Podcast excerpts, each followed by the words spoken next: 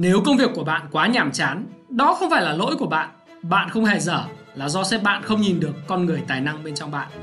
Nếu tôi là bạn thì tôi sẽ nghỉ công việc đó và tôi tìm cho mình một con đường riêng của chính mình. Bằng không tôi sẽ hối hận cả đời.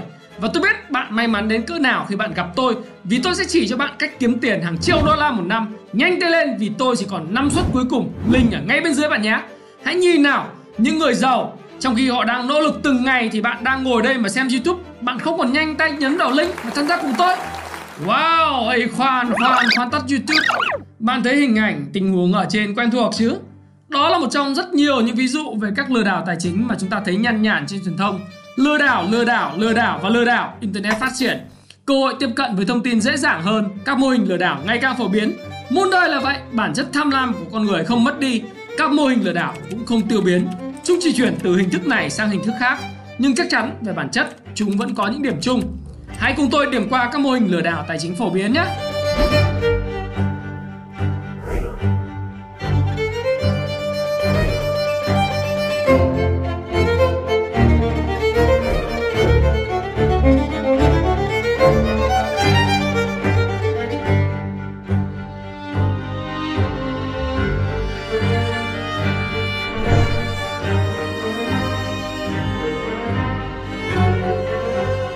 Mô hình lừa đảo tạm ứng. Ồ, mô hình này cực kỳ đơn giản. Bạn trả số tiền bây giờ để đổi lấy số tiền sau này. Đó là rất nhiều thứ, rất nhiều thứ sau này. Đương nhiên sẽ chẳng bao giờ tới. Mô hình này đã tồn tại cả trăm năm. Sơ khai nhất đó là tên lừa đảo gửi cho bạn một bức thư với câu chuyện theo mô típ hắn là một người giàu đang gặp khó khăn và cần sự giúp đỡ của bạn.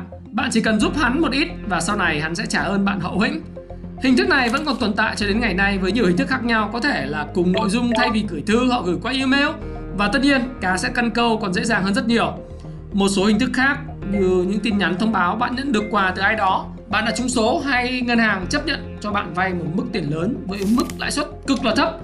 Và đương nhiên, để hưởng các khoản tiền khủng và khổng lồ trên thì bạn phải gửi cho một một ít gọi là phí giao dịch.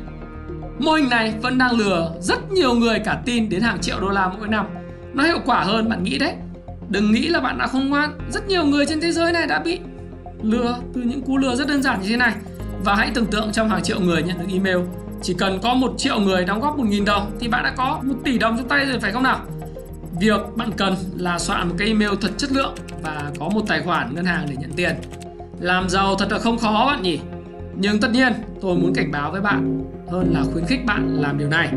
Nếu bạn không muốn vào tù giống như hoàng tử Nigeria, người đã từng gọi mình là hoàng tử Nigeria và dùng email kêu gọi lừa đảo hàng triệu người.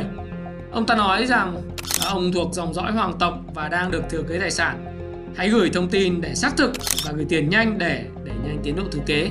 Tất nhiên, tiền của bạn sẽ bay đi và sẽ chẳng có khoản thừa kế nào của hoàng gia được chia cho bạn cả phải không nào? Mô hình thứ hai lừa đảo đó là pump dump bơm thổi và bán. Mô hình này sẽ thuyết phục mọi người đầu tư vào những thứ vô giá trị, làm tăng giá thứ đó rồi bán cổ phiếu của mình hoặc bất cứ những cái tài sản nào khi nó đắt đất. Mô hình này thường được thấy trong thị trường tiền ảo rồi hoa lan đột biến. Ai đó sẽ nói với bạn rằng là đồng tiền ảo XX này có giá trị hoặc hoa lan đột biến này nó có giá trị. Mặc dù nó chả có cái gì cả, họ đẩy giá lên.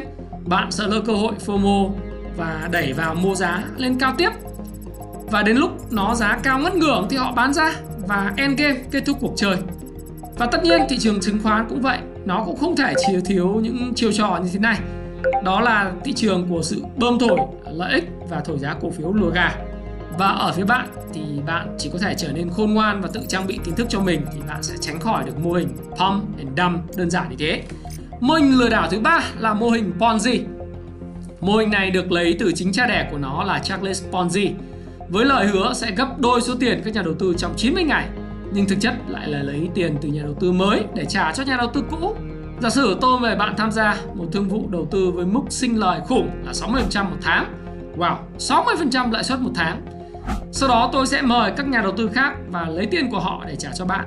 Tôi sẽ giả vờ như đó là một khoản lãi bạn có được và như vậy tiếp tục với nhiều nhà đầu tư tiếp theo cho đến khi tất cả các nhà đầu tư cùng muốn rút tiền một lúc hoặc không tìm được người mới thì mô hình đó sụp đổ. Đây cũng là thí dụ của Bernard Madoff, một cựu chủ tịch của sản chứng khoán Nasdaq. Ông đã dùng chính uy tín của mình để lợi dụng lòng tin của mọi người, những nhà đầu tư và ông cũng lấy tiền từ nhà đầu tư sau những nhà đầu tư mới để trả cho những nhà đầu tư trước những nhà cũ cho đến năm 2008 khủng hoảng kinh tế người ta mới thắc mắc tại sao cả nền kinh tế sụp đổ mà quỹ của Madoff vẫn sinh lời như vậy đồng thời các nhà đầu tư cũng không khỏi lo lắng trước khủng hoảng và đồng loạt rút tiền khi đó thì mô hình nó sụp đổ và Madoff phải trả cho những hành động của mình một cái giá rất đắt rất nhiều người hay nhầm lẫn giữa mô hình Ponzi và mô hình kim tự tháp nhưng trên thực tế chúng hoàn toàn khác nhau. Mô hình kim tự tháp thường được áp dụng trong đa cấp bán hàng. Họ dùng mô hình này trong tuyển dụng để tuyển thêm người bán hàng, bán hàng đa cấp. Thực chất ra thì hoàn toàn hợp pháp, miễn là tiền bạn kiếm được từ ngoài hệ thống. Nó chỉ biến tướng trở thành mô hình Ponzi khi những kẻ lừa đảo lấy tiền của người sau để trả cho người trước và sản phẩm thì không bán được vì vốn dĩ nó không có giá trị. Cho đến khi không thể tuyển thêm được người mới, người bán hàng mới thì mô hình sẽ sụp đổ. Trong khi mô hình Ponzi thì lại hướng tới những nhà đầu tư với những khoản lãi khủng đầy hứa hẹn thì mô hình kim tự tháp thiên về bán hàng với hệ thống nhân viên dày đặc. Hệ thống lừa đảo thứ tư đó là mô hình huấn luyện. Mô hình này thì gần giống với mô hình tạm ứng nhưng thay vì trả tiền thì đó lại là lời hứa về tiền. Nạn nhân thường bị dụ vào các lớp học, các khóa huấn luyện và tiếp tục được dụ dỗ vào các lớp học để phát triển đắt tiền hơn à, với lời hứa rằng là các lớp học có các công cụ giúp họ có thể kiếm được rất rất nhiều tiền. Những người này họ rất giỏi bán hàng và áp dụng mọi chiến lược trong sách vở. Để tôi diễn giải cho bạn thấy bốn bước điển hình nhé. Họ sẽ bắt đầu bán hàng với những lời hứa hẹn tuyệt vời. Tiếp theo đó là các câu chuyện hấp dẫn về làm giàu. Rồi những bằng chứng được cho là những người hạnh phúc.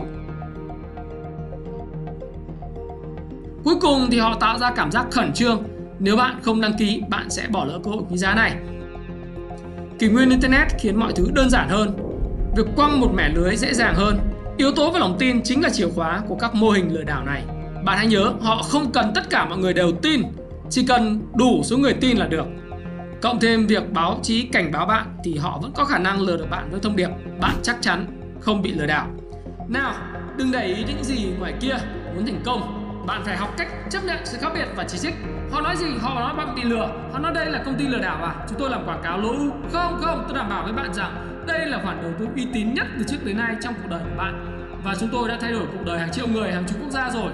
Rồi sau đó tất cả mọi người vỗ tay phải không nào? Có thể bạn sẽ tự hỏi những dấu hiệu rõ ràng như vậy thì tại sao pháp luật không can thiệp sẽ rất khó thường thì ranh giới giữa lừa đảo và tầng bốc hơi mong manh kẻ lừa đảo thì có thể tâng bốc dịch vụ của mình một chút để tôi bật mí cho bạn biết bốn bước trên chỉ là marketing cơ bản. Khi ai đó hứa hẹn các mức lãi suất khủng, không có luật pháp nào có thể đứng ra bắt họ được bởi vì không đủ chứng cứ. Và đó cũng không thể xem là hình thức quảng cáo bất hợp pháp dịch vụ của họ. Chỉ đến khi những nạn nhân bị lừa nhiều và hậu quả lớn thì pháp luật mới đủ chứng cứ vào cuộc ấy vậy có những nạn nhân biết rằng có kiện cũng không lấy được tiền vì những tên lừa đảo đã cao chạy xa bay nên cũng không muốn hợp tác thì pháp luật lại càng khó khăn hơn trong công cuộc tìm kiếm những kẻ lừa đảo này. Hai điểm mấu chốt ở đây là niềm tin và kiến thức. Thử hỏi, nếu không có niềm tin thì làm sao hai người xa lạ có thể kết nối lại với nhau phải không nào? Chỉ có điều, hãy trang bị kiến thức để tin cho đúng chỗ. Chốt lại chúng ta phải làm gì? Đừng mất niềm tin. Trên thế giới này vẫn có những thứ mà các bạn có thể tin, nhưng các bạn cần phải trang bị kiến thức. Và tôi nghĩ câu trả lời sẽ dành cho bạn. Tôi xin trích lại một câu nói thú vị của ảo thuật gia đại tài Ricky Ray. Tôi không muốn sống ở một thế giới mà ta không thể lừa Vì đó là thế giới mà ta không tin bất cứ ai hay bất cứ thứ gì Nếu thấy video này hữu ích Hãy like và subscribe, đăng ký kênh của tôi bạn nhé Và đừng quên chia sẻ video này cho nhiều người để biết mà phòng ngừa với túi tiền của mình đó là tối ưu nhất để không còn ai bị dính các bẫy kia nữa. Tôi hy vọng với kiến thức nhỏ nho như trên sẽ trang bị cho các bạn một cái nhìn rõ hơn về các lừa đảo tài chính từ đó, bạn có thể sáng suốt hơn với khoản đầu tư tài chính của chính mình. Thế Phạm xin chào và xin hẹn gặp lại các bạn trong video tiếp theo. Cảm ơn các bạn rất nhiều.